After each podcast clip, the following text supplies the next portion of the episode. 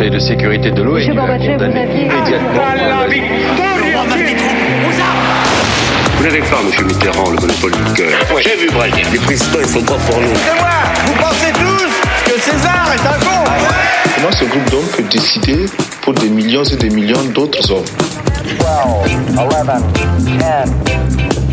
9, ignition sequence start. Mesdames et messieurs, culture générale.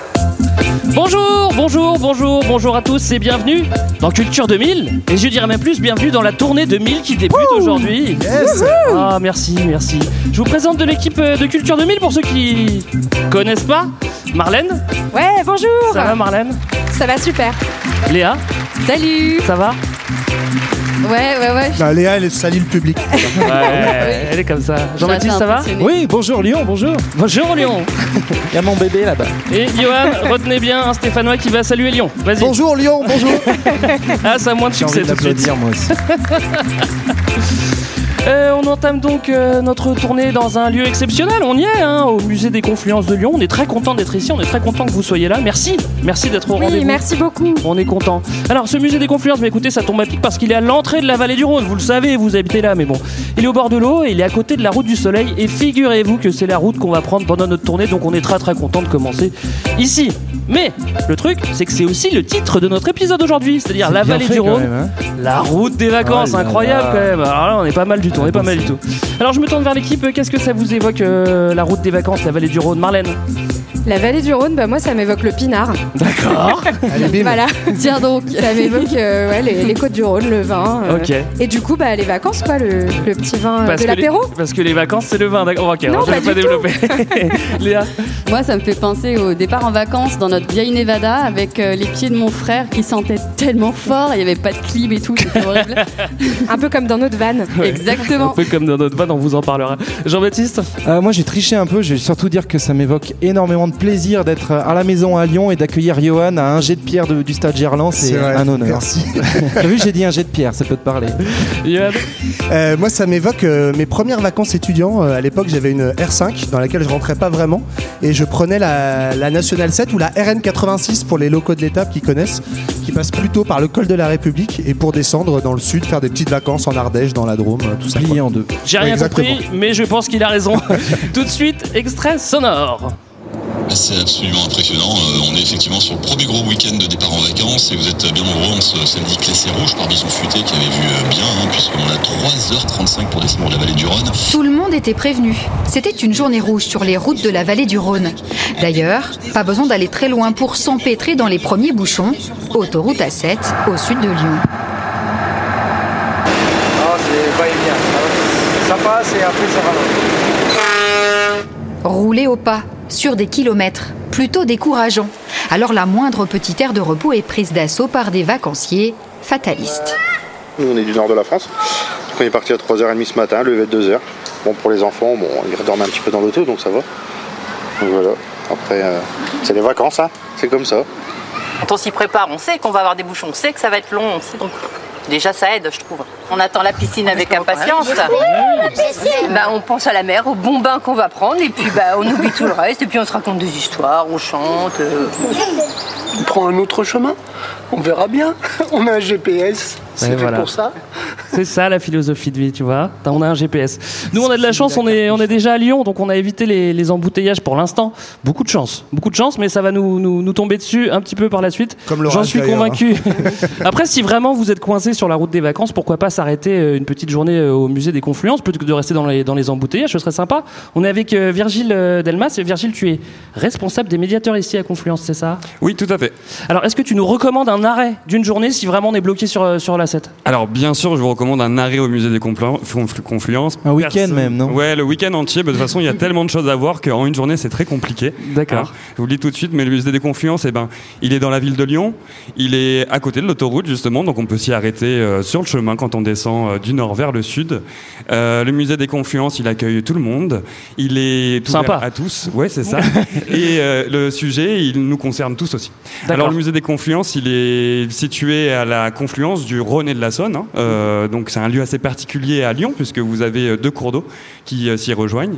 Et est-ce que c'est que ça, les confluences ? Est-ce que ça a rapport qu'avec l'eau ? Alors, non, c'est un endroit sur lequel on est situé, mais c'est aussi lié au sujet du musée, on va dire, puisqu'ici, vous n'êtes pas dans un musée d'art, vous n'êtes pas dans un musée de sciences techniques, vous n'êtes pas dans un musée de sciences naturelles, vous n'êtes pas dans un musée d'anthropologie, mais vous êtes à la frontière de toutes ces disciplines. Effectivement, nous avons de très nombreuses collections qui viennent de différents champs disciplinaires, de différents champs scientifiques, et ici, on les confronte pour essayer de répondre à des questions que, normalement, on se pose tous un jour. Comme tous les confluences au pluriel, quoi. Exactement, finalement. Confluence au pluriel, car nous sommes à la confluence du Rhône et la Saône physique, mais aussi à la confluence des domaines scientifiques. C'est beau ça, Virgile. Oui, pas mal. Une dernière question. Est-ce que tu peux faire rêver nos auditeurs qui ne sont pas là, nous décrire où est-ce qu'on est ? Parce que là, on est sur la terrasse. Hein. Alors, on peut même entendre l'autoroute, hein, ou voir le Rhône. Hein. Ah oui, elle est derrière nous. Nous, on peut voir le Rhône. On est sur la terrasse des confluences. On est sur ce qu'on appelle le socle, parce qu'on est à un endroit assez particulier. La base. Hein. La base, voilà. Il faut imaginer que la confluence, ce sont que des sédiments qui sont déposés au fur et à mesure. Donc, c'est un endroit assez meuble. Donc, il y a un très gros socle sur lequel vous pouvez voir une architecture assez contemporaine, avec des formes assez étranges. Pour vous donner un peu l'esprit couleur, ça va être un dégradé de gris et de bleu, hein, aussi, parfois en fonction de la journée. Vous avez ici des matériaux comme le béton, le verre, l'acier qui vont dialoguer ensemble. Et puis, c'est un lieu assez extraordinaire puisque vous avez des formes architecturales assez étranges, assez esthétiques, qui intriguent et qui sont là pour vous mettre un peu en condition pour ensuite aller traverser, voyager à travers nos expositions. Merci Virgile pour cette présentation. Merci beaucoup. Mais de rien, avec plaisir. On se retrouve tout à l'heure peut-être. Mais oui, j'en suis sûr. On va passer au sujet question d'introduction, parce qu'on n'est pas encore rentré dans notre sujet. Question d'introduction, on va parler de la route des vacances, on vous l'a dit. Il y en a plein des routes des vacances. Pourquoi est-ce que c'est la route des vacances qui partirait de Lyon ? On ne sait pas. C'est quoi cette route en fait ? C'est où ? Oui, c'est où ? Donc en fait, la vallée du Rhône, comme l'a dit Virgile, hein, donc elle elle va du nord au sud. C'est un point de passage entre le nord et le sud de la France, où on va avoir donc le Rhône, qui est un grand fleuve qui fait 810 km et qui est, pourquoi on parle d'une vallée, parce qu'il est entre des reliefs à chaque fois. Il creuse ces reliefs, donc notamment les Alpes, entre les Alpes et le Massif central. Voilà. Pour la géographie. Et puis, donc, on est ici à un endroit particulier du Rhône, je tenais à le dire quand même, puisqu'on est au musée des Confluences, qui fait un petit chiffre de terrain de foot, hein, qui fait l'équivalent de 3 terrains de foot. Bravo. Attention. Et donc, c'est là où on commence le match de la tournée pour prendre cette route des vacances. D'accord. À partir de quand on commence à prendre la vallée du Rhône pour aller en vacances ou simplement pour se déplacer ? Alors avant de la prendre en vacances, c'est un espace qui est habité vraiment depuis des milliers d'années, depuis la préhistoire et même au moins la fin du Paléolithique, on est certain. Il y a la grotte de Chauvet dans la vallée du Rhône qui a au moins 30 000 ans et elle est donc traversée et habitée depuis des millénaires, mais nous on va parler un petit peu de ça, mais on va surtout se concentrer sur évidemment le tourisme, les vacances. Eh oui. Et donc ça commence à la toute fin du XVIIIe siècle, ça se développe. Merci pour la version espagnole, Greg. Ça se développe au XIXe et puis c'est le gros boom au XXe siècle, quoi. Pourquoi est-ce qu'on a décidé de vous parler de la route des vacances de la vallée du Rhône ? Parce que nous on est basique. Ouais. Et on commence la tournée ici, on a envie de savoir où on est, on a envie de comprendre où on va mettre les pieds pour les 4 prochains jours, tout simplement. Et puis aussi parce que c'est quand même un lieu assez spécifique, puisque chaque année se croisent des millions et des millions de personnes. Là, on a un échantillon, on a quand même plus de 150 là réunis, c'est quand même bravo, 150 plutôt costaud, millions, hein, 150 millions, oui. Mais il y en a un autre paquet de milliards là, qui sont juste derrière nous de l'autre côté du musée, en train de klaxonner pour fêter la sortie du tunnel de Fourvière. Et chaque année, ils refont ça, donc c'est vraiment un lieu emblématique, cette vallée, puisqu'on aime s'y serrer par millions pour rejoindre la plage. Tu veux dire comme dans une boîte ? Ou en plus grand, ouais. C'est la plus grande boîte de France. On est quand même au croisement juilletiste-haussien, je voulais le dire, c'est l'expression que je préfère. Voilà, moi ça me plaît en tout cas les vacances. Alors on va partir dans la vallée du Rhône tout de suite pour le Grand Train. La vallée du Rhône avant les juilletistes et haussiens, circuler. Alors on va se refaire, on a fait un petit point géo tout à l'heure, Marlène, mais est-ce qu'on peut dire quelque chose de plus sur ce petit fleuve et cette vallée? Ouais, bah, donc, la vallée du Rhône, hein, elle est, donc, comme son nom l'indique, c'est vraiment le Rhône qui la traverse. Le Rhône, c'est un fleuve important qui va être nourri par les lacs des Alpes, par les fortes plantes. C'est un fleuve qui va longtemps être difficile à naviguer parce que très fougueux, justement, avec des pluies très importantes, notamment les pluies des automnes méditerranéens, et puis aussi toute la fonte des glaces avec un climat méditerranéen chaud qui fait qu'on a un débit assez important, hein, c'est le deuxième débit d'Europe. Voilà. On très dangereux. Un débit bruyant dans les sources d'histoire. Là. Bon, là, ça ne s'entend pas trop, heureusement pour nous. Mais moi, j'ai été surpris en bossant l'épisode de voir qu'effectivement, historiquement, c'est un fleuve quand même très bordélique, compliqué à border, compliqué à remonter ou à descendre pour le transfert de marchandises. Alors que moi, j'ai toujours vu, gamin, le truc comme une espèce de grande autoroute d'eau. Et en fait, il a été quand même bien aménagé depuis. Il a été aménagé très tard, et en plus, il se termine, il est assez emblématique parce qu'il se finit par un delta, donc c'est-à-dire par plein de petits bras de fleuves. Et pourquoi ? Bah parce qu'en fait, il se jette dans la Méditerranée, qui est une mer sans marée. Donc en fait, tous les sédiments qui descendent des Alpes arrivent là et s'entassent et sont pas emportés par les marées, ils restent là. Et donc, ça fait des petits bouchons et ça fait ce beau delta. Alors, anecdote, moi, une fois, j'ai été dans le glacier du Rhône, qui est dans le Valais suisse, et il y a un monsieur qui fait une petite grotte dedans, qui creuse et où on peut se balader. Et il n'y a pas longtemps, j'étais à Port-Saint-Louis, donc, c'est-à-dire du début à la fin. C'est t'as tout vu, toi, en fait. Ouais, voilà, j'ai un peu tout vu. T'aurais pas mal vu les Gypsy Kings dans le delta du Rhône, par hasard? Je vous en parlerai peut-être. True story, ouais. Est-ce qu'il y a des gens qui vivent dans le coin à cette époque, hein? On est longtemps, là, on est bien avant Jésus-Christ. Il y a eu du monde. Il y a pas mal de passages dans un premier temps, mais les gens commencent à se sédentariser seulement au moment du néolithique, à s'installer dans le sud de la France. Et il y a notamment cette grotte de Chauvet, qui a des dessins encore plus beaux, je trouve, que la grotte de Lascaux. Ouais, bah, beaucoup de dessins d'animaux aussi. Plus beau que ceux de tes neveux également, Léa. Beau que les tiens. Ah là là, je vais lui dire. Voilà, où on voit que les gens commençaient à s'installer. Et puis, on commence à faire de l'agriculture, de l'élevage. Donc, il y a des petits villages qui s'installent tout au bord du Rhône, mais aussi le long de ses bras. Et puis, on va pêcher, hein, parce que... Voilà, j'adore la pêche, donc j'avais envie de partager ça. Après, ce qui est intéressant sur les dynamiques de peuplement, c'est que c'est aussi une zone d'arrivée, en fait. Sauf que nous, avec notre géographie française en tête, on a l'impression que c'est le sud, la vallée du Rhône. On dirait le sud. On dirait le sud, et le temps dure longtemps, paraît-il. Mais en fait, pas du tout. C'est plutôt le nord. C'est le nord de la Méditerranée. C'est-à-dire que les vagues de peuplement arrivent plutôt de la Méditerranée et remontent la vallée du Rhône. Et on a ça tout au long pendant des millénaires, jusqu'à l'arrivée, en fait, de ceux qui ont laissé des traces. C'est-à-dire, dans un premier temps, les Grecs, qui fondent. Bah, Marseille! Je fais des petites Marseille. J'aime pas quand Massalia. Tu fais ça devant un prof, ça me paralyse. T'as pas révisé, je sais pas. Donc Massalia, et donc Marseille, et puis Nice, Antibes, Agde, etc. Et puis surtout, ceux dont on va parler, ceux qui vont vraiment mettre leur empreinte sur la région, ce sont les Romains. Ouais. Ils font du pinard, c'est ça que t'allais dire, Yoann? Alors j'allais pas dire ça, mais effectivement, Grecs, ils font du pinard. Les Gaulois aussi font du pinard. Donc en fait, on se rend compte dans les échanges commerciaux qu'en fait, selon les marchandises, donc il est plus facile de descendre le Rhône que de le remonter, mais on voit quand même que sur le vin, par exemple, il y a des échanges dans les deux sens. Et puis tout ce qui est denrées alimentaires, notamment le poisson, le sel, qui sont essentiels à l'époque, donc ils remontent plutôt du sud. Comme tu le disais, JB, c'est aussi lié en fait à la géographie des civilisations qui pèsent dans le game à l'époque. Et globalement, c'est plutôt la Méditerranée qui va infuser vers le nord de l'Europe que l'inverse. Donc, voilà. On a cité les Romains, là, c'est vrai qu'ils ont, quand même, ils ont bossé dans le coin. Ils ont fait du boulot. Pas tous. Ouais, en tout cas, c'est. Il y en a certains qui bossent. Il y en a des biens. C'est eux qui ont commencé à aménager cette vallée du Rhône dès l'Antiquité, hein, et notamment à construire. Ils vont construire un premier canal pour essayer de faciliter le transport des marchandises, notamment vers leur grande cité du sud de la Méditerranée, qui est Arles à l'époque. Hein, donc c'est ce qu'on appelle les fosses mariennes. C'est ce canal qu'ils vont creuser. Mais au départ, ils vont pas vraiment naviguer sur le fleuve. Ils vont plutôt construire des routes qui longent la vallée parce que justement il n'y a pas de relief, donc c'est facile de circuler. Et puis ce fameux canal pour ensuite aller plus loin dans toute leur cité. En fait, toute leur cité, c'est là où il y a des théâtres antiques, hein, romains, à la con. Il y a un peu deux époques, en fait. J'aime bien que tu précises à la con.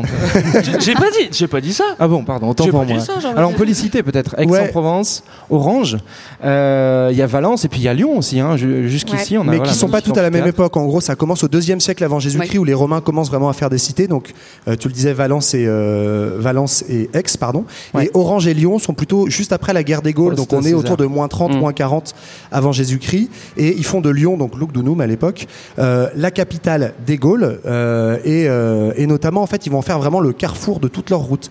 Donc c'est un mec. On qui pourrait dire la confluence de toute leur route. Je crois que tous les chemins mènent à Rome à l'époque, non ? Ouais, alors tous les chemins mènent à Agrippa, parce qu'en fait, c'est un mec qui s'appelle Agrippa, qui est un pote de César, et qui décide donc Auguste, que les routes vont partir en étoile autour de Lyon, et ça va être un petit peu l'épicentre. Il faut savoir que toutes ces routes, donc dans la vallée du Rhône, à l'époque, elles servent pas tant à déplacer les manos et encore moins les touristes. C'est surtout effectivement un objectif de contrôle. Donc on fait des routes, on reprend d'ailleurs des vieilles routes gauloises pour contrôler les différentes parties de l'Empire, parce que l'Empire romain s'étend énormément, et puis pour faire circuler les marchandises. Commercer, ouais. Oui, et d'ailleurs ça a été vraiment influencé justement par les tactiques des Romains militaires, parce qu'ils ont perdu contre Brennus, le Gaulois, et ils se sont rendus compte que c'est parce qu'ils étaient beaucoup trop lents, ils se déplaçaient à je sais pas combien de milliers à chaque fois, et la route a été inventée à ce moment-là, en se disant on va mettre des petites pierres, etc., ce sera plus simple, on ira plus vite. Et alors ce qui est assez marrant, c'est que les routes, on va en reparler pendant tout l'épisode, notamment parce que les voies romaines, elles vont servir de support à la Nationale 7, dont on va reparler,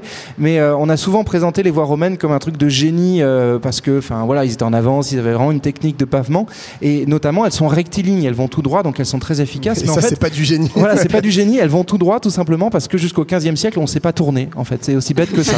Donc du coup, les gars, ils vont tout droit, quoi. On sait pas tourner, avec ses pieds, on sait, mais voilà. Avec les chariots, on sait. Alors, on a le fleuve, on pourrait se dire que ce serait plus facile de prendre le fleuve, mais on l'a dit, c'est pas si facile à cette époque-là. Mais quand même, on peut faire du commerce sur le fleuve. Alors moi, j'ai encore une anecdote, je suis désolé, mais une fois, j'ai été pêcher le silure avec Jean-Claude Tanzili, les gros silures. C'est pas qui c'est Jean-Claude Tanzili. C'est le roi des silures, je vous laisse vous renseigner dessus.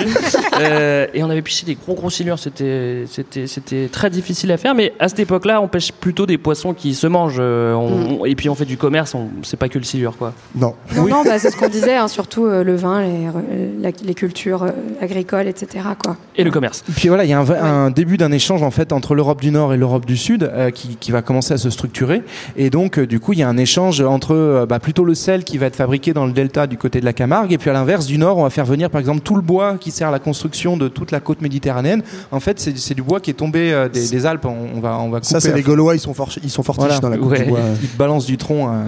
Pas le chanteur, pardon. On a parlé des Grecs, des Romains tout à l'heure. C'était il y a un moment. Mais du coup, elle appartient à qui, cette vallée, après les Quegrets, hein ? À tout le monde et à personne. C'est un peu le bordel. Non, on va pas vous faire l'histoire politique du Moyen-Âge dans la région, parce qu'elle est un peu compliquée.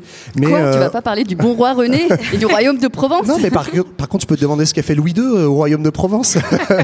Non, mais en gros, voilà, on a plusieurs royaumes, royaume d'Arles, royaume de Provence. En fait, en gros, c'est des régions qu'on appelle suzeraines, c'est-à-dire qu'elles vont être rattachées tantôt au royaume des Francs, tantôt plutôt au Saint-Empire romain germanique, donc en gros, soit côté à l'ouest, côté français aujourd'hui, soit côté allemand aujourd'hui. Et voilà, c'est un territoire qui sera souvent autonome, dont les frontières vont être floues et qui va beaucoup bouger en gros entre le 15e et le 18e. Et c'est vraiment à partir du 18e siècle, et notamment à la fin avec la Révolution française, que l'État français, notamment par un réseau de routes, va vraiment faire sienne la Provence et la vallée du Rhône. Mais justement, tu nous cites une route, là, faut que tu nous en parles un petit peu plus de cette route. L'Impérial 8, tu veux dire ? Ah, qui est la Royal 7 avant. On dirait des noms de burgers, tu sais, un peu là. Je vais prendre un Royal 7. Avec 7 burgers. Pas d'oignons, s'il te plaît. Mais oui, mais alors cette route. En fait, c'est à partir du 17e, notre bon roi Louis le Grand. Enfin, en vrai, c'est plutôt son papounet Louis XIII, mais peu importe. C'est ces manos-là qui vont commencer à faire des routes pour bien structurer leur royaume, et donc à tracer les premières grandes routes en s'appuyant sur les voies romaines.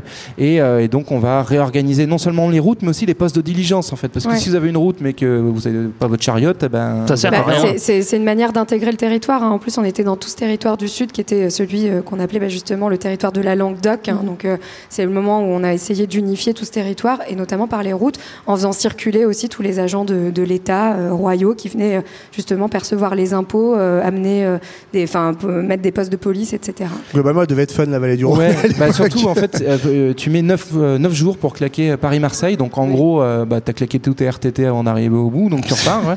Donc et voilà, c'était pas les vacances encore. Qui avait construit ces routes ? C'était Greg. Aussi Greg, mais aussi la corvée.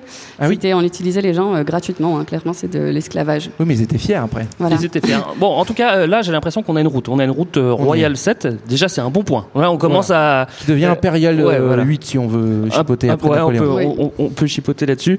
7, 8, en tout cas, on est toujours au niveau du 7. Hein, ça, c'est... Mais on n'a toujours pas de touristes. C'est ça qui nous manque. Et c'est ce qu'on va voir dans le Grand 2. C'est quand qu'on arrive, transport et vacanciers.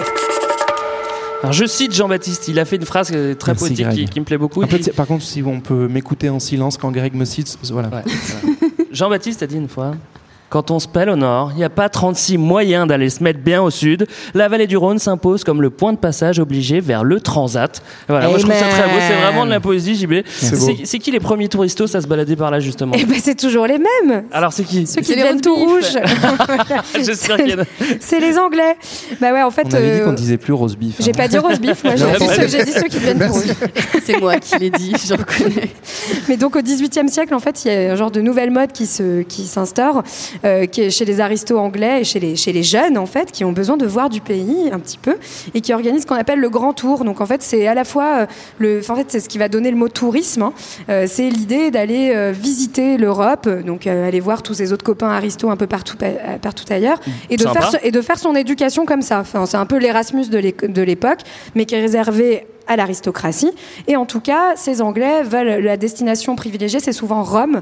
Et donc, ils vont passer par cette vallée du Rhône, justement, pour aller jusqu'en Italie. Et en fait, ouais, c'est Rome notamment parce que week-end à Rome. Parce que week-end à Rome d'Étienne Dao. Mais aussi l'idée de se forger vraiment une culture classique. En fait, c'est marrant, c'est uniquement au niveau aristocratique, comme tu le disais, mais c'est un peu le début d'une culture européenne où, pour les British qui sont un peu dominants fin du 18e, 19e siècle en Europe, il y a cette idée d'aller s'irriguer de la culture romaine, de la culture grecque aussi. Il y en a qui vont jusqu'en grec, voire jusqu'en perse. Une espèce de renaissance, en fait. Après ils vont s'intéresser beaucoup à la culture de la Renaissance. Et donc, ils vont aller comme ça dans le sud, faire un genre de pèlerinage littéraire, historique. Mmh. Le musée des Confluences n'existait pas à l'époque, mais il s'y serait certainement arrêté.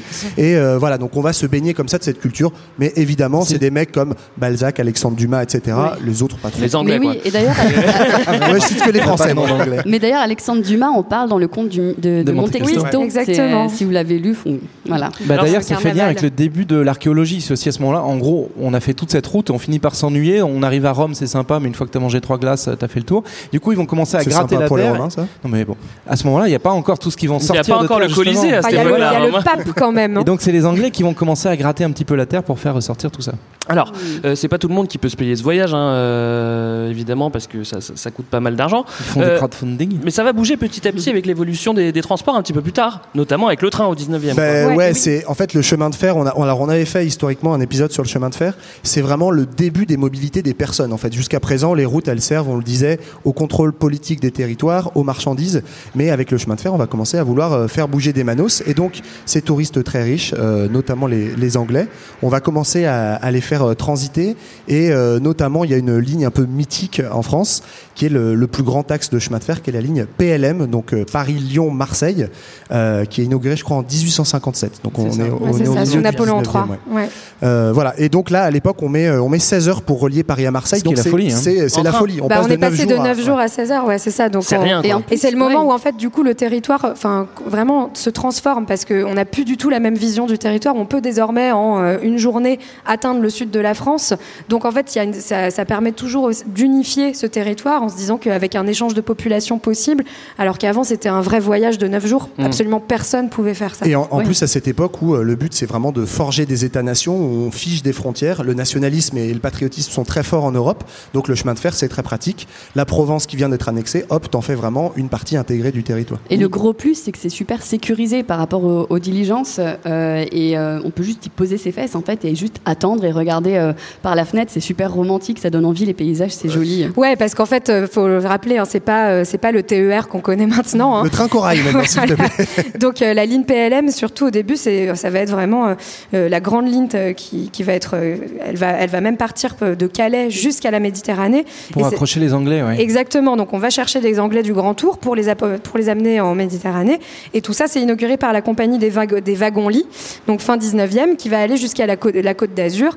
D'où le fait que les Anglais vont inonder cette Côte d'Azur et on parle parle même, vous le savez peut-être, à Nice, de la promenade des Anglais. Hein, ça date de cette époque du 19e, où on va vraiment amener les Anglais là-bas, et dans des wagons qui sont... Ça fait un peu loin la promenade digestive quand même, si t'as bouffé à Londres. Mais en tout cas, leurs trains, ils font pas mal rêver, quoi. C'est ce qu'ils appellent le train bleu, donc le train de la Méditerranée, et en fait, c'est hyper luxueux. C'est un peu comme un palace ambulant, quoi. Ce modèle-là, c'est effectivement une deuxième ligne de train, tu le disais.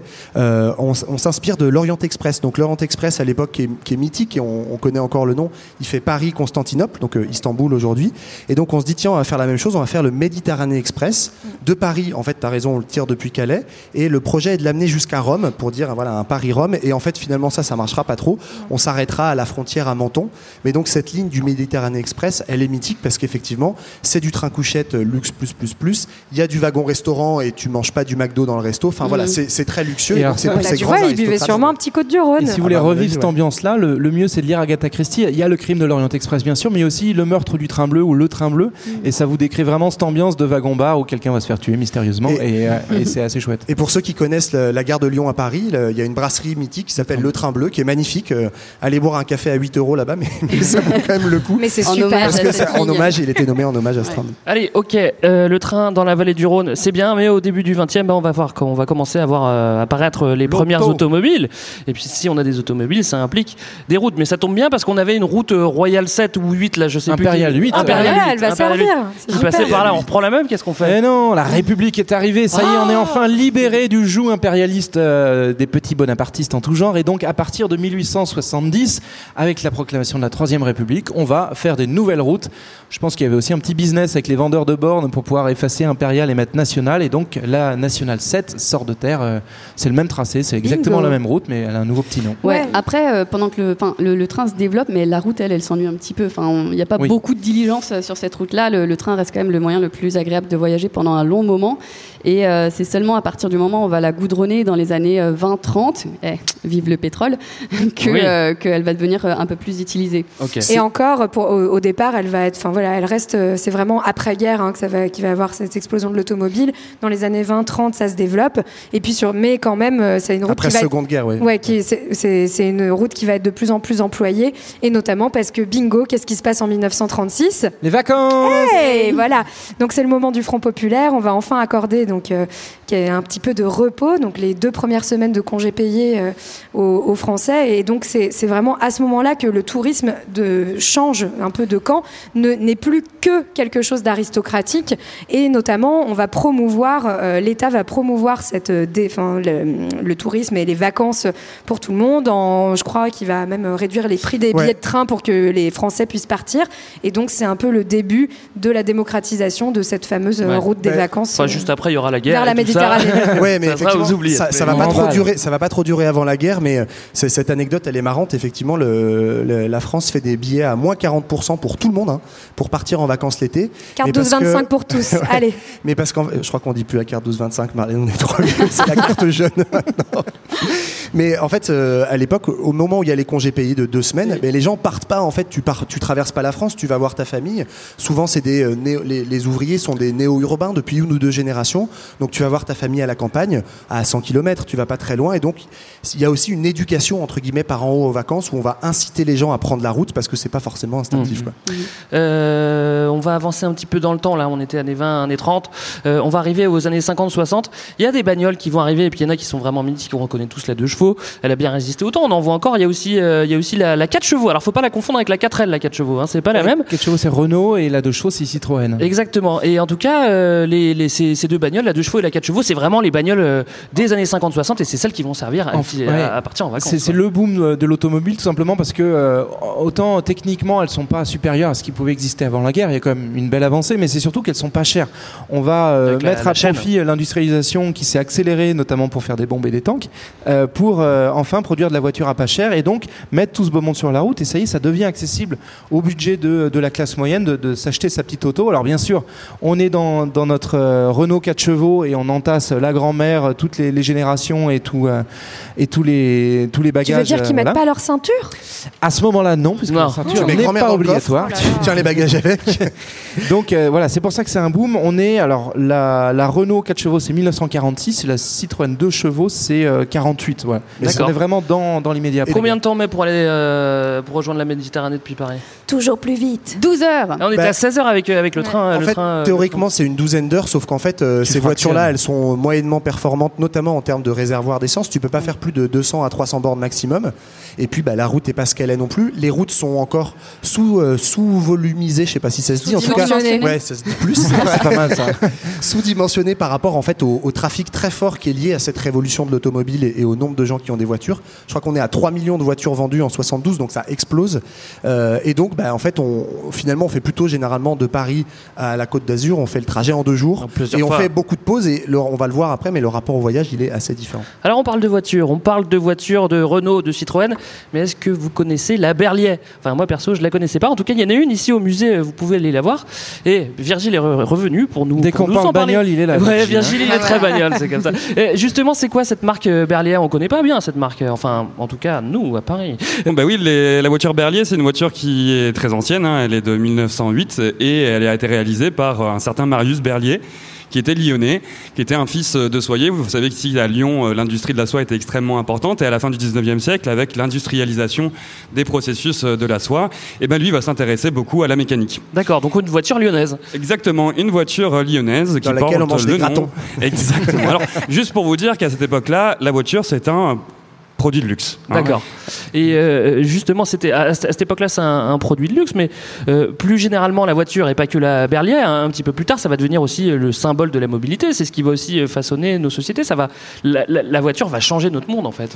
Exactement. La voiture va changer notre monde. Elle va réduire l'espace et le temps en quelques années. Et effectivement, elle va aussi réorganiser nos sociétés. C'est ce que vous disiez tout à l'heure, la création d'infrastructures énormes, des routes, des nationales, ensuite des autoroutes, les autoroutes, et puis aussi des nouvelles règles que l'on va devoir respecter tous ensemble. Par exemple, le code de la route. Le code de la route qui c'est pas beaucoup... Johan, tu entends Johan ? Oui, je l'ai raté une fois. Encore beaucoup de débats autour du code de la route. Et c'est ce dont on parle dans l'exposition Société. On parle justement de ce que font les hommes, pourquoi ils font des choses, pour répondre à des besoins, dans une partie qui est créée où vous retrouverez cette très belle voiture Berliet, mais aussi comment les sociétés s'organisent sur un territoire avec des règles communes, avec une culture commune, mais aussi comment ils échangent. Et il est vrai que la voiture a aussi eu un impact fort sur les échanges. On va pouvoir bouger plus rapidement. Et aujourd'hui, même, elle est devenue presque indispensable. Pensez à aller travailler à plus de 40 km de chez vous sans avoir une voiture. Il y a 100 ans, on n'y aurait même pas réfléchi. C'est vrai. Merci Virgile. Ouais, merci. Nous, on vous l'a dit, on va faire des petites pauses sur la Nationale 7 parce qu'on va descendre la route avec la voiture. Peut-être qu'on va même en faire une tout de suite, Johan. Ouais. On va s'écouter un petit peu de musique, non ? Exactement, une petite pause en musique et pas besoin de partir très loin, puisque l'époque mythique de la Nationale 7 dont on vient de parler, c'est aussi celle de la chanson du même nom d'un certain Charles Trenet, donc de 1955. Alors on vous a mis en condition plus vraie que nature, en dehors de l'orage. Il fait chaud, toute vitre ouverte, pas de clim. Papa, c'est quand qu'on arrive ? Allez, c'est la pause plein d'essence. On se retrouve ici autour de la 2 chevaux. À tout de suite. À tout de suite. À toutes. De toutes les routes de France, d'Europe, celle que je préfère, c'est celle qui conduit en auto ou en autostop vers les rivages du Midi. Nationale 7. Il faut l'apprendre qu'on aille à Rome à 7. Que l'on soit 2, 3, 4, 5, 6 ou 7. C'est une route qui fera 7. Route des vacances qui traverse la Bourgogne et la Provence, qui fait de Paris un petit faubourg de Valence et la banlieue de Saint-Paul-de-Vence. Le ciel d'été remplit nos cœurs de sa lucidité, chasse les aigreurs et les acidités qui font malheur. Y a plein de chiens, y a même un chat, une tortue, des poissons rouges. Il ne manque rien.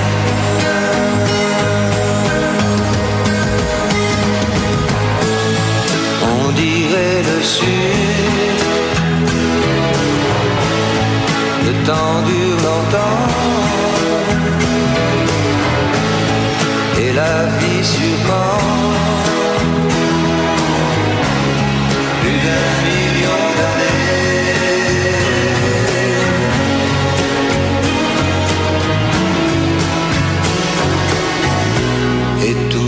En été. Vous écoutez toujours Culture Culture 2000 et on vous parle de la vallée du Rhône et de la route des vacances. Dans la première partie, on vous a décrit la vallée du Rhône. On a vu que c'était un carrefour, un axe commercial stratégique et même, selon certains Lyonnais, le centre du monde. Ah, ça reste à vérifier, on verra. Juste à côté, juste à côté. On a commencé à vous décrire la route moderne, le train et les voitures qui apparaissent sur cette longue route qui mène à la mer. Et pour faire cette route en toute sérénité, déjà, il faut s'arrêter toutes les 2 heures. Hein. Ça, on l'a bien compris. Mais il faut aussi faire des points relais. Comme à l'époque des calèches, parce que sinon ça marche pas. Et pas de problème. Route, hein. Ouais, voilà, il suffit de demander, on va créer tout ça. Qu'est-ce qui se développe comme service sur la route sur cette route pour aller dans le sud?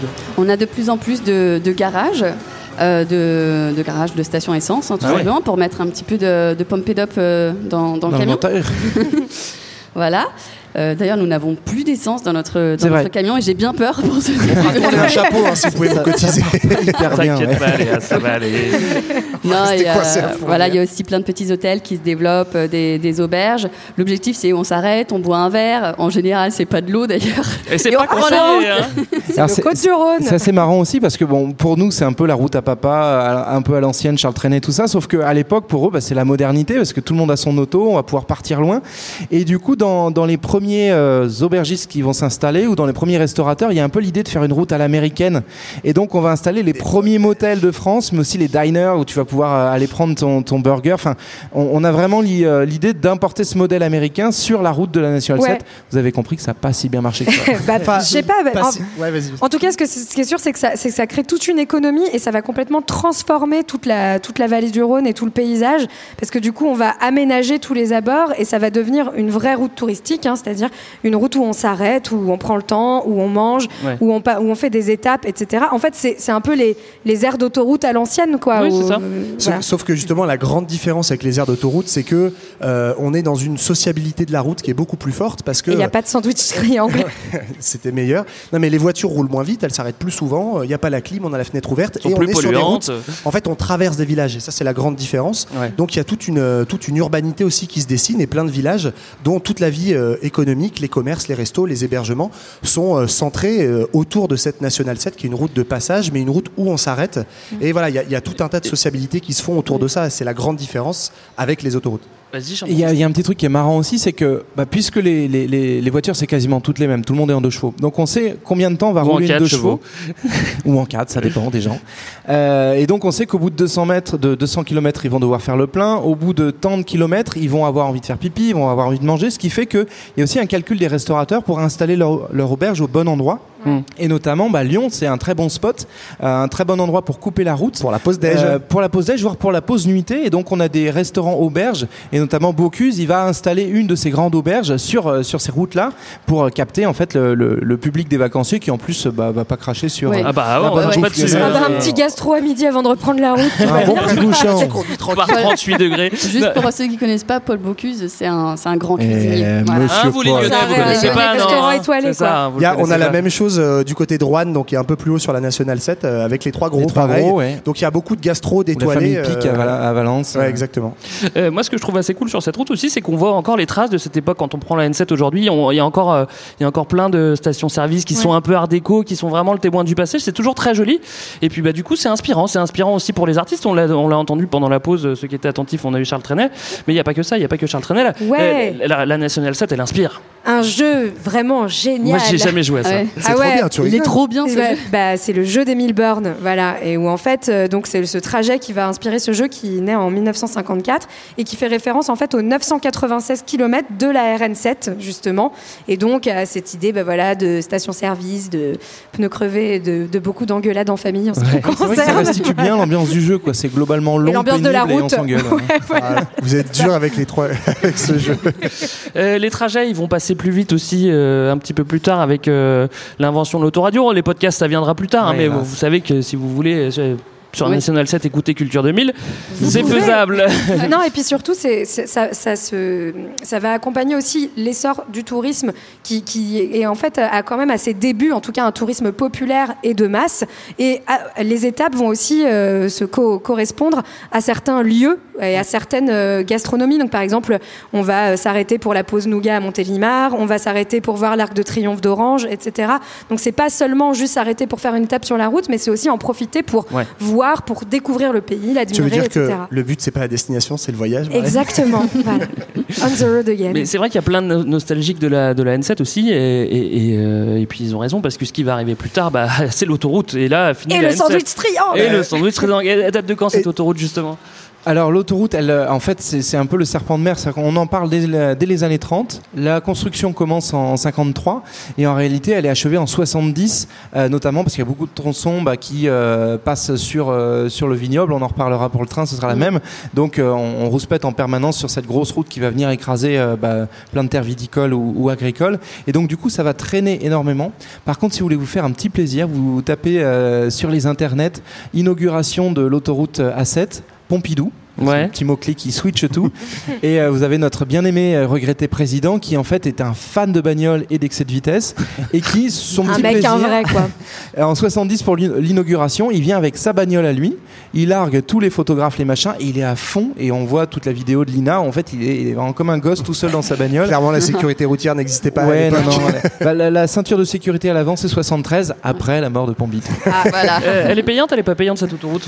Elle est payante dès le départ en fait, mais c'est là que c'est malin. Au départ, les péages sont là pour financer la construction des autoroutes. Et donc censé être provisoire. Voilà. Et puis en fait, on est sur des concessions publiques, c'est-à-dire que c'est géré par l'État, mais en fait délégué en gestion à des entreprises privées. Et puis petit à petit, dans les années 90, à partir du gouvernement Jospin et puis les gouvernements suivants, on va décider de privatiser. Complètement. Voilà, complètement. Il y a eu des régies publiques qui sont passées privées. C'est ça. Et donc aujourd'hui, ça appartient entièrement à des groupes privés qu'on ne citera pas évidemment pour ne pas leur faire de la pub. Comme un certain Léonard Peintre. Qui globalement. Je crois gagne pas mal de fric, et d'ailleurs justement il y a eu des petits épinglages de la Cour des comptes parce que du coup soi-disant ils gardent les péages très élevés pour une maintenance des autoroutes, et en fait il y a une inégalité de la maintenance, etc. Enfin voilà, étant passé au privé tout ça avant tout doit être rentable et pas forcément distribuer tous les territoires de manière égale. Et peut-être juste petit retour aussi en arrière sur ces autoroutes, elles vont avoir encore une fois un impact sur la morphologie des villes aussi, puisque comme on le voit ici ou encore plus si on va à Marseille,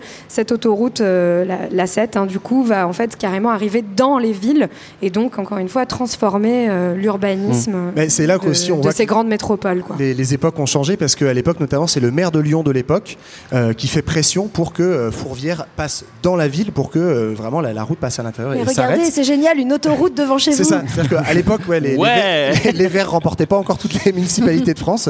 Et à Marseille, pareil, la 7, elle débouche vraiment dans Marseille.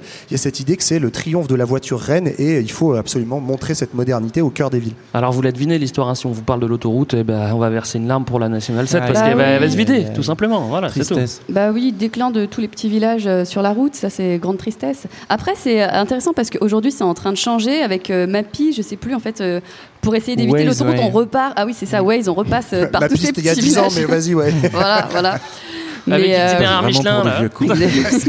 Si tu prends ton tatou normalement moi c'est beau. Mais alors ce qui est super intéressant, c'est qu'il y a quand même des nostalgiques de la N7, et ça a été une des grosses rigolades sympathiques de ce sujet. C'est qu'il y a un monsieur qui s'appelle Thierry Dubois, qu'on apprécie beaucoup, qui est un historien spécialiste. On le connaît personnellement, évidemment. Bien sûr. Voilà, il est avec nous, d'ailleurs, il est dans le public, trouvez-le. Voilà. Indice, il a un masque. Voilà, des BD sur cette époque-là, et en fait, qui organise qui est un grand nostalgique de la N7, et qui organise des faux embouteillages chaque année, avec des vieilles voitures pour revivre les années 60 et être insouciant, danser au bord de la N7, comme si les embouteillages duraient depuis longtemps, etc. C'est un peu comme les nostalgiques de la route 66 aux États-Unis. Ouais. En fait, ce qui est marrant, c'est que du coup, la route est un peu muséifiée, donc certains ont cette nostalgie-là. Mais c'est effectivement toute une économie des territoires qui va mourir, et notamment moi je sais que résident parisien mais originaire de Saint-Étienne, j'ai régulièrement pris une partie de la N7 qui passe au nord, en gros entre Nevers et Saint-Étienne, et en fait en vrai c'est vraiment la tristitude, c'est-à-dire que tu traverses des zones, des villages où tu vois bien en fait la route elle est au milieu, toutes les maisons sont tournées mais en fait tous les commerces sont fermés, et donc il y a toute cette économie là qui est morte, et ces villages qui font un peu qui font vestige du passé quoi. Mais c'est vrai qu'il y a pas mal d'histoires dessus, et moi j'entends souvent non, mais j'ai entendu des papiers mamies qui me racontaient que quand ils étaient petits, ils faisaient de la vente à la sauvette dans les embouteillages. C'est vrai que c'est assez drôle. Oui. Et coïncidence. Oui, le temps mais... pas sur l'autoroute aujourd'hui. Hein. Non. Coïncidence, c'est que l'urbex se développe beaucoup, et notamment dans ces villages-là. Explique peut-être ce que c'est que l'urbex. Ouais, l'urbex. Alors, est-ce que je suis sûre d'avoir bien compris ce que c'était ? Il y a ma mère qui est là, elle a plus de 60 ans. Mais moi, j'ai pas compris non plus. Elle a pas aimé ça. C'est aller dans des lieux qui sont abandonnés, complètement abandonnés, dans lesquels normalement on n'a pas le droit d'aller. Donc, je vous encourage vraiment à le faire pour aller les visiter, genre des hôpitaux désaffectés, etc. Et il y a pas mal d'endroits le long de la N7. C'est des amours des friches, quoi. Ouais. Exactement. Alors, sinon, si vous êtes un peu plus classique dans votre nostalgie, vous avez aussi un musée de la Nationale 7 à Piolinc, qui a, ouais, c'est ça, juste avant Orange. Bon, je pense qu'on doit y trouver des belles bornes et des costumes de gendarmes de Saint-Tropez. C'était magnifique, je vous le conseille, je vous le recommande. J'espère qu'on aura le temps de s'y arrêter pendant la tournée. Bref, on continue, Yana qui commence à voyager en avion. Eh ben dis donc, et ça on est là, on est juste après la gare. Ouais, tricheur là. Ah là, c'est triché. Là, c'est vraiment pas l'esprit Vallée du Rhône, parce que clairement, on la survole. Alors, c'est Nice qui ouvre le bal et qui reste aujourd'hui, d'ailleurs, le gros aéroport de la Côte d'Azur, hein, équipé des... Troisième aéroport de France. Hein. Voilà, c'est ça, et équipé des 46 d'une piste commerciale, puisque c'était forcément un aérodrome militaire pendant la guerre, et donc qui va progressivement développer des vols commerciaux très, très valorisés, notamment c'est là où on va faire atterrir la première caravelle d'Air France, donc le nouvel avion destiné à transporter les masses vers les masses un peu plus dessous quand même, les masses c'est pas la de chevaux, pas les masses Yves. Voilà, non, pas encore. Et avec un vrai développement du transport aérien, puisqu'on pense que c'est l'avenir. Et d'ailleurs, si vous vous promenez dans n'importe quel coin de France, vous allez trouver des aérodromes partout en demandant mais pourquoi on a mis par exemple à côté de Montargis, vous avez un bel aéroport à Vimory, voilà, petite anecdote personnelle qui ne sert à pas grand chose et on en a un petit peu partout en France, parce qu'on pensait que l'avion c'était pas un souci, que ça allait être même très pratique pour se développer, pour se déplacer, et donc Nice tente sa chance et Marseille tente sa chance aussi avec Marignane, donc ça paye un petit peu moins, ça, voilà, 61 sur comment on dit l'étang de Berre, voilà. D'accord, et après l'avion justement, parce qu'il y a l'avion qui va se développer beaucoup. Mais on va avoir un nouveau comeback du train. Allez, la grosse révolution du TGV, où en fait, dans les années 80, on commence à développer le réseau grande vitesse. Là aussi, on passe dans une nouvelle étape dans la conception qu'on peut avoir du territoire, hein, puisque désormais, on relie en tout cas Paris à Lyon en 2 heures, Paris à Marseille en 3 heures. Et du coup, c'est aussi une manière de délaisser cette route aujourd'hui et de la traverser très rapidement, de traverser cette vallée du Rhône très rapidement et de ne plus s'y arrêter, ou en tout cas de laisser la voiture finalement aussi aux classes populaires. Hein. Oui, et c'est le train à grande vitesse, il est orange à l'époque. Il est orange. C'est vrai. Au début, oui. Ah, c'est vrai, exact. Il n'y a pas un designer hyper important qui a refait récemment les fauteuils. On retrouvera. Ouais, Christian Lacroix, un truc comme ça. Non, peut-être. Enfin bon, c'est pas du tout ce que je voulais dire. Ce que je voulais dire, c'est que le TGV, il a été inventé sur le modèle du Shinkansen japonais, et c'est vraiment une exclusivité. Au niveau mondial, en fait, il n'y a vraiment pas beaucoup de grands TGV comme ça à grande vitesse. C'est assez incroyable. C'est un vrai fleuron de l'industrie française. Et d'ailleurs, c'est les Français qui fabriquent des TGV dans pas mal de pays. On sent que t'es fier, là. C'était bien vu, quand même. Je sais pas. Et en fait, on en a parlé très rapidement tout à l'heure. Mais effectivement, il met très longtemps à être construit aussi parce que... au niveau du tracé, parce que ça passe normalement par les vignobles, et que tonton François Mitterrand, lui, il n'a pas très envie que ça passe par là. Attends, c'était ton oncle ? J'ai pas compris. C'est vrai que c'est assez marrant parce que le TGV, en gros, la technologie est au point commercialement dès 81, mais le TGV arrive à Marseille en 2001.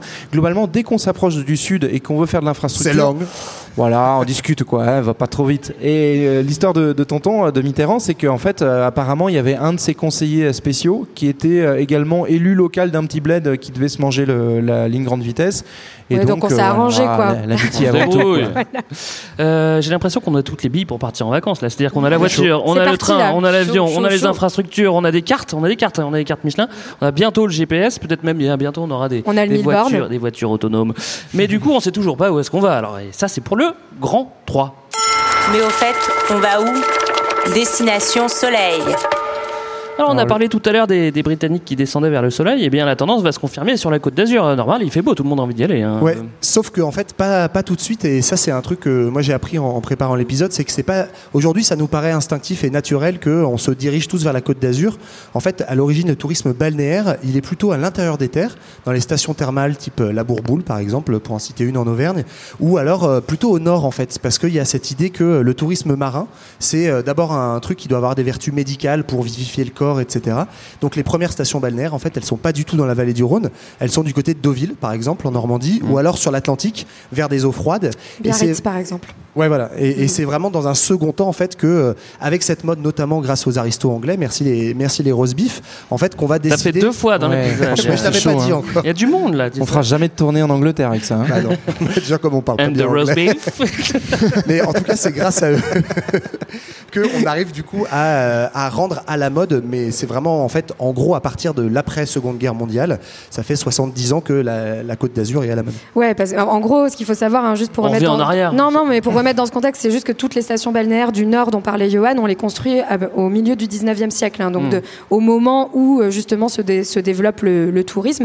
Et en fait, c'est une vraie révolution dans les mentalités où auparavant, la mer, c'était quelque chose qui faisait peur, on n'y allait pas, et désormais, on commence à chercher la mer, donc c'est ce qu'on appelle le thalassotropisme, puis ensuite, on va commencer à chercher le soleil, et donc c'est là aussi qu'on commence à transformer tout le rapport au corps, l'idée de rechercher le soleil, le bronzage, de se dénuder, etc.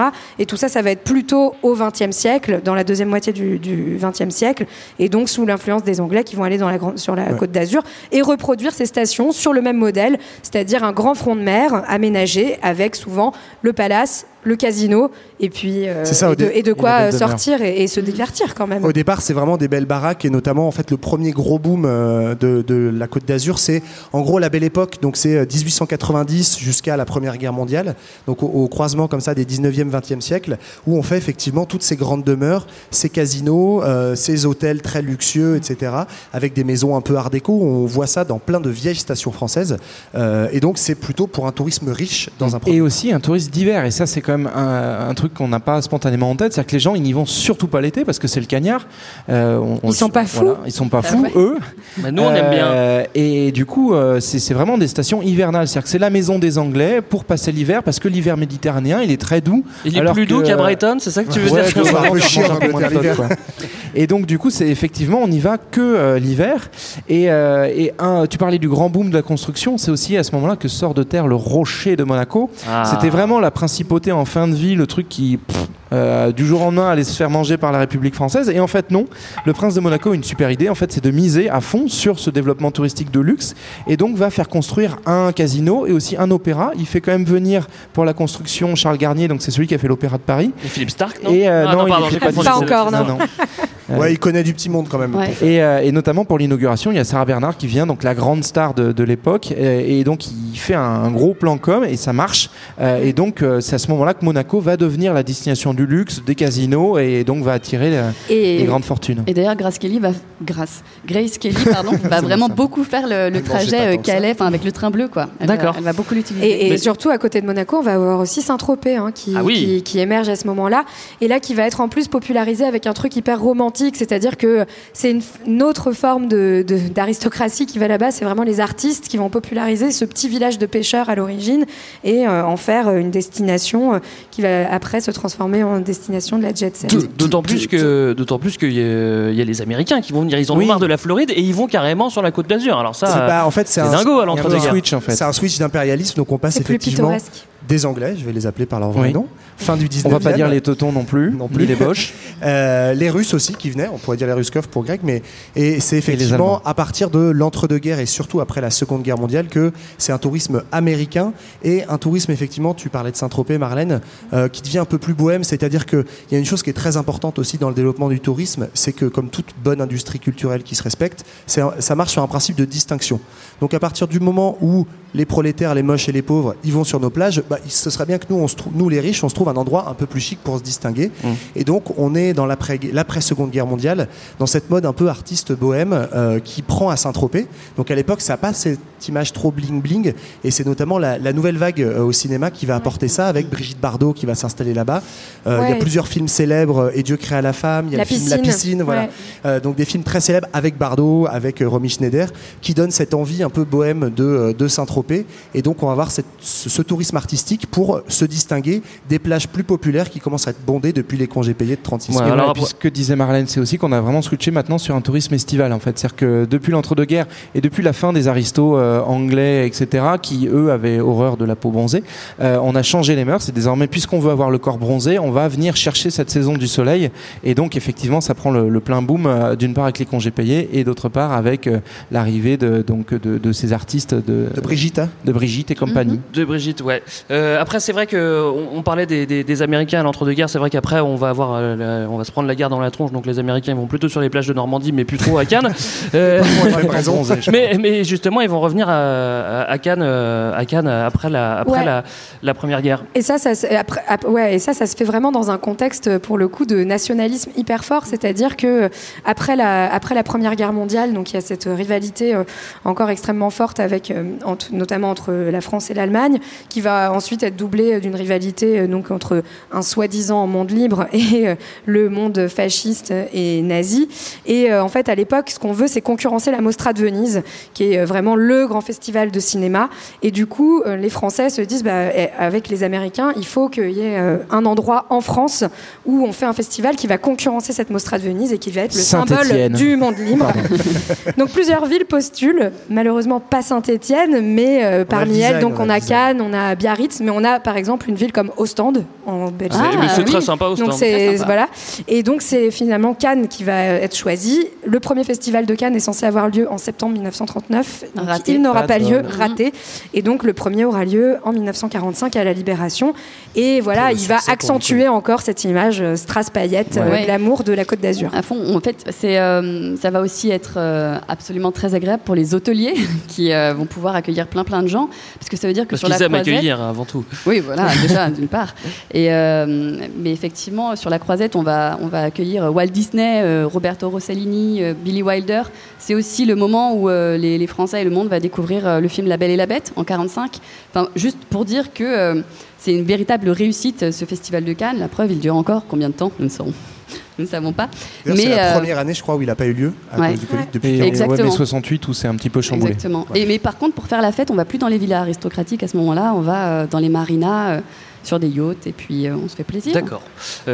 Avec tout ce festival, là, j'imagine que vous avez des étoiles dans les yeux, mais ça ne va pas durer, parce que là, on veut tous y aller, on va reprendre la N7 dont on parlait tout à l'heure, et puis il va bien falloir construire à gogo pour loger tous ceux qui l'empruntent pour venir dans le sud, et là, ça va faire des concentrations pas toujours jolies. C'est là où du coup toutes les privilégiés qui pouvaient fouler la Côte d'Azur un petit peu en pionnier commencent à regarder avec dépit ces masses qui s'agglutinent sur leurs belles plages, et donc ils déplorent toute la bétonisation. Est-ce qu'on est mort ? Non, au moment où tu dis ça, notre kakémono s'effondre. Mais oui, non, mais voilà, c'est tout un monde qui tombe, c'est tout un monde. Pourquoi ? Parce que désormais il y a trop de monde, et donc on va en accélérant le tourisme et en incitant tout le monde à aller sur la Côte d'Azur, ça va saturer, donc il va falloir aller ailleurs. Et est-ce qu'on va aller dans le sud-ouest ? Pas trop le sud-ouest, mais en tout cas trop, parce qu'il y a des moustiques, mais à l'ouest. Gros, si on coupe la Méditerranée en deux à partir de Marseille, à l'est tout va bien, il y a du tourisme, c'est développé, il y a de l'argent qui circule, il y a de l'économie, c'est parfait. À l'ouest, c'est un peu plus le bordel, et donc toute la région du Languedoc-Roussillon, on est à cette époque aussi où justement il y a un état très central sous le général de Gaulle, et donc on décide avec la DATAR, qui est une direction de l'aménagement du territoire, de réaménager tout le Languedoc-Roussillon, parce qu'on se rend compte que c'est une région qui est très pauvre déjà, où il y a beaucoup de moustiques, qui n'est pas du tout aménagée, donc ni pour le tourisme et ni même pour l'industrie. Mm-hmm. Et en fait, du coup, c'est une grande perte économique pour le sud de la France, parce que plein de gens se barrent en Espagne. Et donc, face à la concurrence du tourisme espagnol, c'est ça, face à cette concurrence-là, De Gaulle, il dit hop, les gars, on va se faire nous aussi des belles stations balnéaires. Et donc, c'est tout ce programme d'aménagement qui s'appelait le plan Racine, je crois, où d'abord on va démoustiquer toute cette région-là, et on va construire complètement ex nihilo, donc ça c'est assez rigolo, dans les années 60, des stations balnéaires sorties de nulle part. Celle pour moi qui est la plus emblématique, c'est la Grande Motte. Je ne sais pas si vous voyez ces espèces de pyramides un peu étranges. Ouais, de l'architecte Jean Balladur. C'est ça, oui, des espèces de la famille de... Qui a fait la marina de Port-Camargue, ouais, aussi, qui est complètement énorme. Il y a 5000 anneaux avec... Exactement. Est-ce qu'il aurait été placé là ? Non, cet architecte. Non. Oh, je sais pas. Mais en tout cas, il y a une dizaine de stations balnéaires comme ça, depuis Perpignan jusqu'à Marseille quasiment, ouais, qui sont vraiment des zones artificielles où on veut faire venir du tourisme plus populaire. Là, du coup, on se dit, ok, les riches, c'est la Côte d'Azur. Et en fait, c'est assez étonnant parce qu'on bétonise à mort, mais ça marche plutôt bien et ça permet à moindre frais pour des gens qui ont moins d'argent d'aller au bord de la mer et de découvrir la Méditerranée. Voilà. Et juste pour dater, ça, on est dans les années 60. Ça commence dans les années 60 jusqu'à... Dans les années 59, cette mission en Racine. Et ça marche en plus. Alors on arrive maintenant à la dernière ligne droite, c'est-à-dire les 30 dernières années. Est-ce que la vallée du Rhône a réussi à ramener des touristes ? Ça, c'est une bonne question. Est-ce que ceux qui en ont marre d'aller sur les plages bondées ont tenté un autre tourisme, justement ? Et oui, en fait, c'est que pour l'instant, on a considéré la vallée du Rhône comme un endroit à traverser vite pour aller se jeter dans la mer. Et en fait, ce qu'on voit apparaître aussi à partir des années 70-80, c'est un nouveau type de tourisme. C'est le tourisme vert ou le tourisme aussi culturel, patrimonial, où on se dit qu'en fait, cette vallée du Rhône peut devenir une destination en tant que telle, quand on en a marre de se tasser avec tonton et tata sur une petite serviette un petit peu trop chaude. Et donc, en fait, la vallée du Rhône... Ça donne envie quand même. Ouais, surtout que tu connais bien tonton et tata. La vallée du Rhône va commencer aussi à proposer en fait des offres touristiques, et notamment c'est le grand développement de la randonnée. Ah, oui. Et là, c'est un petit peu... Je dis ça, mais j'aime pas la randonnée. C'est un petit peu l'Eldorado en fait pour un nouveau tourisme, puisqu'on va voir vraiment une extension des randonneurs. Ça continue aujourd'hui augmenter. Alors, j'avais prélevé le chiffre et puis je l'ai pas noté. Peu importe, mais il y a plusieurs pourcents. Noté de plus en plus, je crois. De plus en plus pourcent de randonneurs environ. Quand même, faut rester simple. Moi, j'ai besoin de tes notes sur la fin. Non, ça va aller. On a un orage qui se prépare là où on est pour que vous y ayez. Oui, et l'autre truc, et je rends la parole à Johan quand il aura ses notes, c'est le tourisme fluvial aussi, puisqu'on est au bord du Rhône actuellement et qu'il commence à nous souffler fort dessus. On a aussi, alors vous n'avez peut-être pas envie de le faire vous, mais il y a beaucoup de gens qui aiment se faire des petites croisières sur le Rhône et tranquillement, ils vont comme ça de petite ville-étape en ville-étape. Et là encore, là, cette fois-ci, j'ai le pourcentage. Attention, mesdames et messieurs, plus 50% de plaisanciers sur la Rhône. Sur le Rhône en 10 ans ces 10 dernières années, donc c'est vraiment le maximum, c'est là que ça se passe, vous ne voulez pas manquer ça. J'ai l'impression que personne ne veut parler d'acrobranche, ça me rend un petit peu triste. Est-ce qu'on peut parler de tourisme culturel aussi ? Ben ouais, parce que dans cette même logique d'écotourisme, en fait, il y a aussi cette idée de désengorger la côte, comme disait JB, et donc de développer le tourisme à l'intérieur des terres. La campagne est très belle, l'écotourisme ça marche, mais aussi dans la vallée du Rhône, on l'a dit en début d'épisode, c'est quand même une histoire très ancienne, une histoire qui vient depuis l'Antiquité. Donc on a du patrimoine, on a des grottes qui ont 30 000 ans, on a des théâtres antiques, des amphithéâtres, on a un arc de triomphe à Orange, donc il y a toute cette histoire du patrimoine culturel qu'on souhaite développer, et puis cette mode avec l'exemple qui a bien marché du Festival de Cannes en 1945, cette mode des festivals qu'on connaît aujourd'hui, sauf cette année, mais les étés normaux. Qui attire beaucoup. Ouais. Voilà, ça attire beaucoup autour de cette idée qu'on ne va pas faire venir des gens uniquement parce que c'est la Méditerranée, mais aussi parce que vous savez, en France on aime se cultiver, donc on a notamment le Festival d'Avignon qui se développe pour le théâtre. En 1947, quelques décennies plus tard, le Festival d'Arles pour les rencontres de la photo. Ouais. On a un festival du jazz à Vienne, plus près d'ici. Voilà, donc ce tourisme-là, il va se diversifier, l'écotourisme, le tourisme patrimonial, et ça permet de faire diffuser tous ces gens-là qui ne soient pas que bouchés à l'entrée, à l'embouchure de la N7. Alors, niveau culture, on vous le rappelle, il y a le Musée des Confluences aussi, on y est, donc on vous le dit, c'est normal. Nous, à Culture 2000, on a trouvé un point commun avec le musée, c'est qu'on fait des podcasts pour ceux qui n'écoutent pas forcément les émissions de culture à la radio, et vous au musée des Confluences, finalement c'est un petit peu pareil, vous essayez de faire venir les gens qui ne viennent pas au musée. Alors on est avec Hélène Lafont-Couturier, vous êtes la directrice du musée. Comment on fait pour intéresser les gens et faire venir les gens au musée, les gens qui n'ont pas l'habitude de venir au musée? Je pense déjà qu'il faut être un lieu accessible, et ce lieu est accessible, il est accueillant. On est un musée qui, en fait, ouvre aux horizons du monde. Donc, en fait, quelque part, on offre un voyage. On est l'héritier du Muséum de Lyon, mais aussi des collections de musées lyonnais disparus. Et on propose le récit des origines du vivant et de l'histoire de l'humanité. Donc, en fait, on est sur des notions fondamentales, essentielles, et on veut être compréhensif. Donc, comme le rappelait Virgile tout à l'heure, on est vraiment par le dialogue des sciences. Et par le dialogue des sciences, on n'est pas dans l'affirmation d'un savoir, on énonce des savoirs, on l'énonce simplement, de façon compréhensible, sans être simpliste. Et le tout dans une scénographie immersive qui crée une forme d'émerveillement, aussi parfois de l'émotion. On peut rentrer dans un sujet par de l'émotion. Et je pense que ce musée, il se visite et il se revisite parce qu'à chaque visite, on découvre autre chose, y compris d'un même sujet. Donc c'est ça, et puis c'est d'aller au-devant des publics, ce que l'on fait beaucoup depuis le Covid, où on quitte le musée et on se rend dans les collèges, on se rend dans les EHPAD, on se rend... C'est dans le musée mouvant. Oui, le musée à la rencontre des gens. Finalement, on a plein de points communs. C'est ça. C'est vrai que moi, en tant que néo-lyonnais, je ne suis pas arrivé il y a très longtemps ici. C'est le seul musée en fait, que j'ai visité dès l'arrivée, et c'est assez surprenant parce que de l'extérieur, vous allez peut-être nous parler des prochaines expositions qui sont prévues, mais vous imaginez pas forcément aller, par exemple, visiter une exposition sur les coiffes ou sur les insectes. Vous y allez parce que bon, bah, c'est le musée dont on parle, donc on y va. Et en fait, c'est assez surprenant l'approche. Et moi qui suis pas très musée, pour le coup, j'ai été assez convaincu d'effectivement, on se laisse porter. Et il y a toujours une facette qui vient nous toucher dans ce que vous proposez. Oui, c'est un musée qui parle aux gens. On parle à tous. Et les coiffes, vous le disiez, en fait, le monde entier se couvre la tête. Et on se couvre la tête pour des usages différents. Donc on est dans l'universel. Justement, au niveau de votre actualité, qu'est-ce qu'on aura à Confluences à la rentrée ? Alors à la rentrée, on aura à la fois une exposition pour faire découvrir une région complètement inexplorée, parce que difficile et inaccessible, c'est le massif du Macaï dans l'île de Madagascar. Ah d'accord. C'est donc génial. Au sud-ouest de Madagascar, c'est des canyons inextricables donc, qui ont été explorés pour la première fois en 2010, c'est donc excessivement récent. Et en fait, c'est considéré comme une forteresse ou une forme de coffre-fort de la biodiversité, où il y a des espèces, des végétaux qui n'ont pas bougé depuis des millions d'années et qui donc ont évolué et créé de nouvelles espèces. Mmh. Et c'est aussi attirer l'attention et la compréhension sur les activités humaines qui vont menacer ces régions qui ont été très préservées, parce que, voilà, par des feux de brousse qui vont tout d'un coup pas être maîtrisés, la déforestation qui fait disparaître des espèces. Et donc le visiteur va être l'explorateur, et à travers une exposition très immersive de vidéos, de films, il va être à côté des scientifiques et découvrir ce massif. C'est pour septembre. C'est pour octobre. Et d'autres surprises après, j'imagine.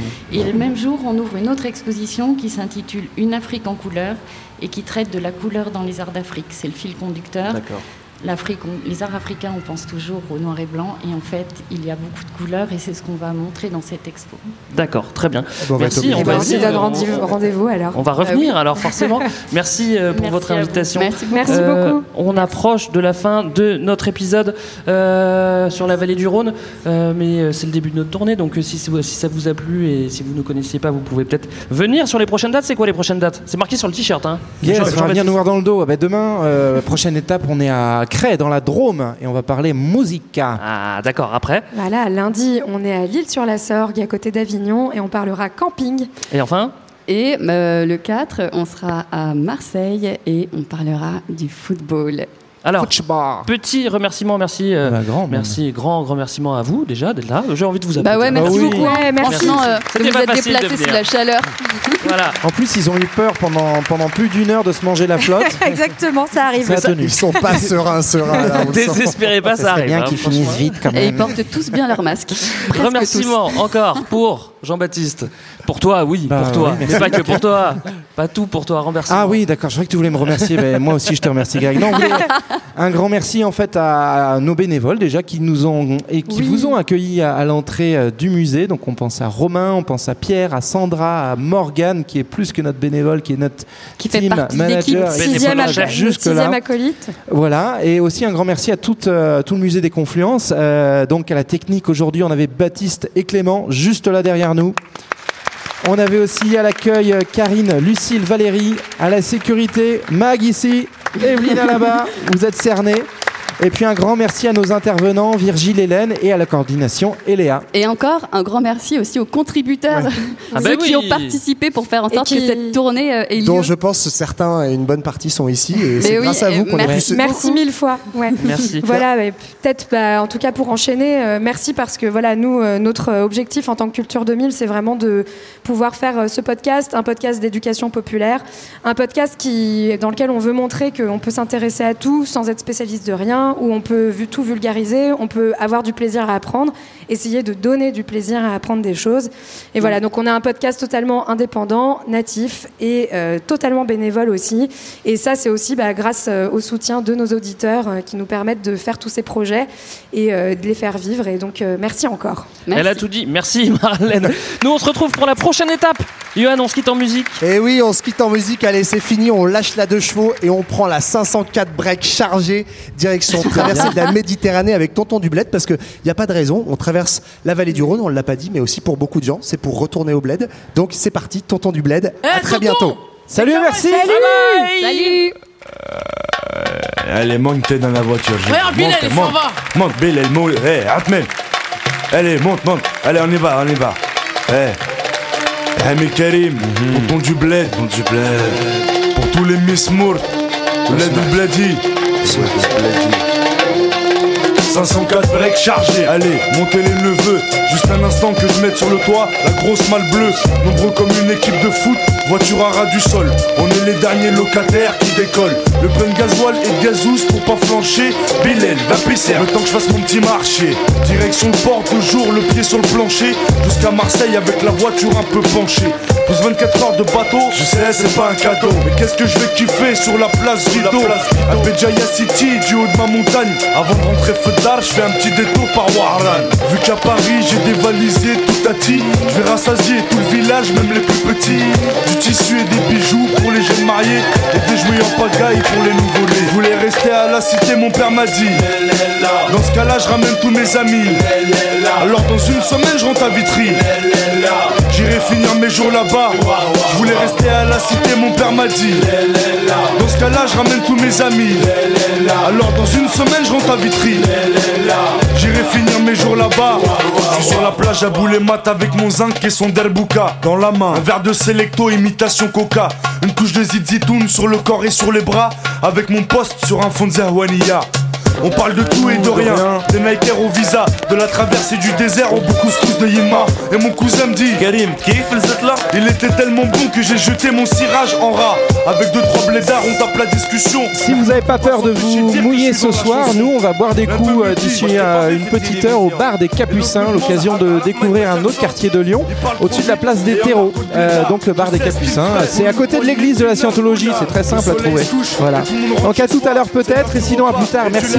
Et n'oubliez pas vos masques pour ressortir du musée. Ce qu'on appelle le tiers-monde.